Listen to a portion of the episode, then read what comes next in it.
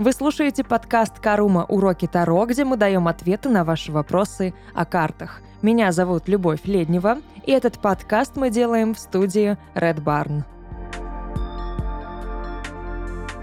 Мы будем в этом подкасте говорить о теоретической части, которая касается карт Таро и всего эзотерического мира, который окружает эту тему. Будем разбирать какие-то базовые вещи, будем говорить о секретиках и будем говорить, в принципе, обо всем, что связано с картами Таро. Первая наша тема будет посвящена самой-самой фундаментальной базе. Мы будем говорить о том, что такое карты Таро, как их вообще можно использовать. А, да, спойлер, не только просто держать в руках и а, гадать на короля. И, в принципе, мне кажется, к концу этого выпуска у вас будет э, такой прям конкретный список всевозможного взаимодействия с э, этим прекрасным инструментом.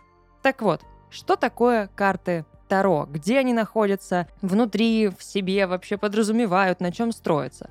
А, я бы, наверное, выделила такую закономерность, такую связь. Карты Таро — это инструмент на стыке эзотерики и психологии, если говорить прям очень-очень обширно. Если говорить супер базово, то карты Таро — это 78 карт. Красивых таких, э, ярких, с картиночками, и можно что-то там с ними делать, гадать, например. Но давайте сразу учиться использовать нужные термины. В основном, скорее всего, если вы говорите тарологу «гадать», он, если не закатит глаза вживую, то сделает это внутри. Поэтому мы пользуемся фразой «делать расклад», анализировать, а, смотреть по картам, но точно не гадать. Потому что гадать — это вот как раз-таки такое больше стереотип просторечный, который накладывает на себя не самый положительный культурный отпечаток. Ну вот мы поговорили о том, что Таро находится на стыке эзотерики и психологии, и это важно понимать, потому что, скорее всего, если вы запишетесь сейчас на какой-нибудь Таро расклад, то практически получите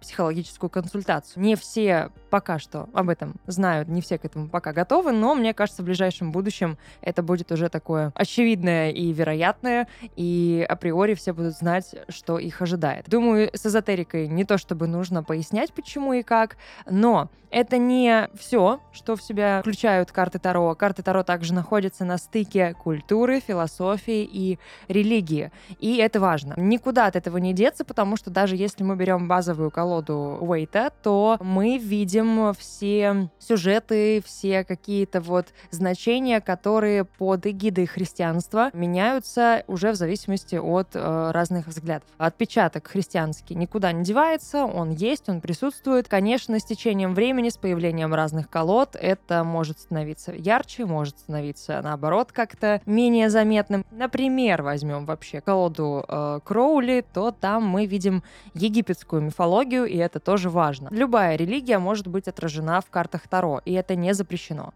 потому что это просто сфера знаний, сферы знаний похожи, пересекаются, это не параллельные прямые, а любые пересечения, они всегда находят какую-то свою нишу, где будут воплощаться. С культурой, думаю, тоже все понятно, потому что даже если мы посмотрим на разные колоды, которые могут основываться на литературе, на кино, на тоже каких-то сферах знаний разных, абсолютных, разные культурные аспекты, разные темы, мифы, э, страны, гендерные представители, все, что хотите. Вот Таро — это настолько свободный и гибкий инструмент, что он позволяет включить в себя что угодно. Философия э, тоже никуда не девается развивается, потому что Таро — это, в принципе, и есть философия. Как только ты в это погружаешься, ты начинаешь по-другому мыслить, ты начинаешь по-другому чувствовать мир, особенно если проживаешь карты. Об этом мы поговорим, наверное, как-нибудь в другом подкасте конкретно будем говорить о проживании карт, но это накладывает отпечаток философский, потому что банально могу сказать о себе, а, когда ты относишься к башне, такое вот сейчас будет э, отсылка для четко понимающих, о чем речь. И если ты относишься к башне позитивно, не боишься ее, то, в принципе, наверное, не то, чтобы тебя что-то в этой жизни будет слишком сильно пугать. Философия колеса фортуны, философия дьявола, философия верховной жрицы, философия влюбленных. У каждой карты есть своя философия, и ее тут очень-очень много, поэтому тоже без этой области никуда мы не денемся. Но что такое Таро? Это инструмент. Самопознание. Лично для меня. Вот если бы меня спросили, да, ну что такое Таро? Давай просто расскажи. Это инструмент самопознания. А можно с этим инструментом делать что угодно. Можно, опять же, познавать себя, можно познавать других, можно помогать себе, можно помогать другим. А можно просто заниматься каким-то процессом творческим с помощью карт Таро. Да, я медленно так уже нас а, подвожу к тому, как можно использовать эти карты, но еще не сразу не совсем. Несмотря на то, что это инструмент самопознания, это то, что вот, да, находясь на стыке эзотерики и психологии, конечно, это магический инструмент, и, конечно, это психологический инструмент. Психологический инструмент, который будет использовать коллективное бессознательное. А, здесь а, все а, знатоки психологии и системы Юнга будут сейчас радоваться и думать, о, я в курсе, что это такое, я шарю. Об этом тоже мы будем подробнее позже позже разговаривать, но просто, да, надо упомянуть. Может быть, вам уже сейчас захочется изучить, что это такое самостоятельно. Плюс ко всему, эзотерика здесь а, проявляется в информационном поле, но это тоже стык больше а, и психологии, и эзотерики, потому что то самое информационное поле — это то же самое, что коллективное бессознательное, только на языке эзотерики. Вот и все. Это все суть одного. А, мы можем просто только искать разные названия в разных сферах знаний для того, чтобы кому-то было проще все это воспринимать. Если вы больше воспринимаете через эзотерику, пожалуйста, Таро черпает информацию из информационного поля. Все просто. Если вы больше про психологию, хорошо, коллективное бессознательное.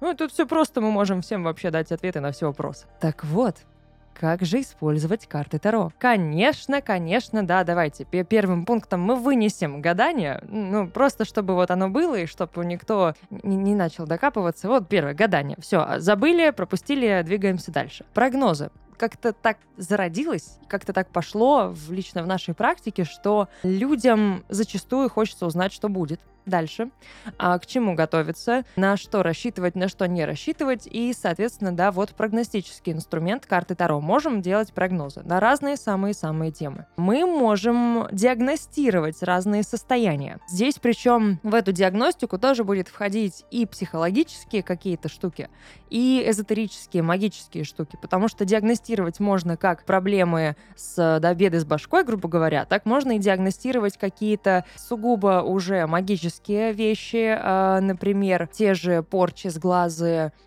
какие-нибудь проблемы со своей тенью и в контексте психологии, и в контексте эзотерики. Это важно, и нужно это разделять. А, но в основном лучше не разделять, а воспринимать это как часть и одного, и второго. Тогда будет гораздо проще и правильнее. Это анализ состояния. То есть в любом, э, в любой проблеме, которая у вас есть, вы приходите к тарологу, к человеку, да, мастеру карт, э, и он анализирует, что происходит, почему происходит.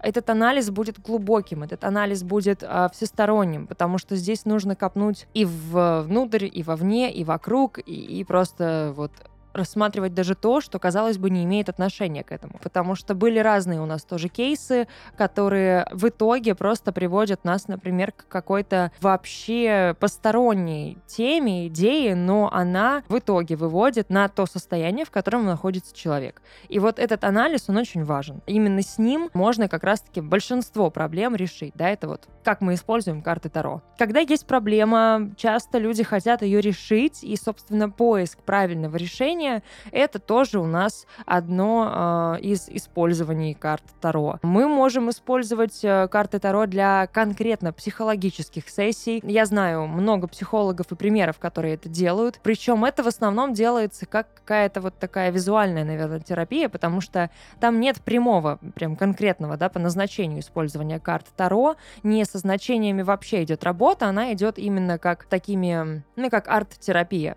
А, то есть посмотри на картинку, что ты видишь, опиши ее. И вот арт-терапия — это, кстати, тоже одно из значений и одно из, э, вернее, применений карт Таро. Здесь можно говорить о том, что, в принципе, карты Таро — это произведение искусства. Посмотрите на каждую колоду. Это, это, это просто шикарно. Это искусство как таковое. Поэтому процесс создания колоды Таро это тоже можно считать какой-то, да, терапией определенной. А можно даже банально распечатывать себе просто черно-белые какие-то, да, вот э, контуры э, карт Таро, контурные карты. Вот такое вот быстро новое название для этой терапии. Контурные карты распечатали и начинаете, да, просто там раскрашивать их по-своему. Но это круто, и это как раз-таки уже помогает вам по-своему прожить карты Таро, опять же, мы говорим о проживании, помогает вам по-своему все это отобразить, все эти значения выразить из себя. Рядом с арт-терапией, на мой взгляд, будет идти эм, такая сфера, как медитации на карты Таро.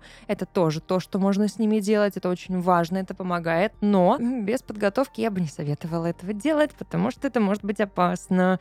Не надо медитировать на башню, если вы не знаете, что это такое. Лучше, лучше заранее к этому подготовиться и лучше знать, к чему это может привести. Особенно если вы медитируете на дьявола. Здесь э, лучше Пусть кто-нибудь за вами приглядывает. Ну, это так, отступление от темы. Как мы еще используем карты Таро? Ритуалы, без этого никуда. Мы уже говорили о том, что Таро — это и магический инструмент, поэтому, да, ритуалить с картами можно. Искать себя, искать э, свое призвание, свое предназначение, да, Таро могут это показать. Изменение мышления. Вот я говорила о том, что это философия, пожалуйста, да, проживая карты Таро и начиная думать в контексте карт Таро, ты очень сильно меняешь свое сознание. Я могу это просто подтвердить лично на своем примере. Обретение гармонии.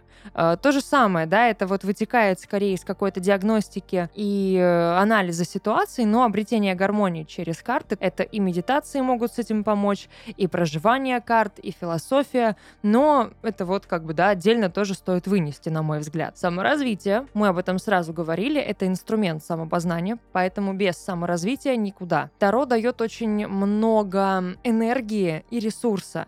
И этот ресурс нужно осознавать, этот ресурс нужно в себе применять, нужно его благородно взрастить и дать ему как раз-таки вот развить вас. Но сам ресурс этого развития очень мощный. То есть зерно, которое дает Таро, попадает в ваши руки, да, дальше как бы это уже ваше дело, и только вам решать, что и как э, предпринимать. Но возможность такая есть, да. И духовные практики. Ну, тоже мы про эзотерику говорили, никуда от этого не деться, духовные практики тоже здесь присутствуют. Мы можем, опять же, это и медитации, это и какие-то там работы с чакрами, тоже через Таро. Здесь можно это все переплетать как угодно, плести такие просто какие-то косички африканские, дред, что хотите, плетите с этими сферами использования Таро смешивайте, взбалтывайте, только, пожалуйста, не взрывайте, есть взрывоопасные сочетания, но это все очень гибко. То есть я уже вначале говорила, Таро очень свободный и гибкий инструмент. И это правда. И это очень важно, это очень круто, и это надо понимать. Как только ты берешь карты Таро в руки, они дают тебе тоже эту гибкость и свободу. Не все к ней готовы, но это тоже, кстати говоря, то, что можно вот сделать с картами Таро. Приобрести гибкость и свободу. Приобрести внутреннюю свободу. И я надеюсь, правда надеюсь, что как можно больше людей к этой внутренней свободе придет, я надеюсь, что вам было полезно все это узнать, услышать. Э, пожалуйста, дайте знать, если вы э, что-то использовали из этого списка, что-то не использовали, как вам вообще этот список, что вам, что вы думаете, короче, по этому поводу, поделитесь своим мнением обязательно, нам крайне интересно. Это был подкаст «Карума. Уроки Таро», где мы давали ответы на ваши вопросы о картах. Меня зовут Любовь Леднева, и этот подкаст мы записали в студии Red Barn. Увидимся.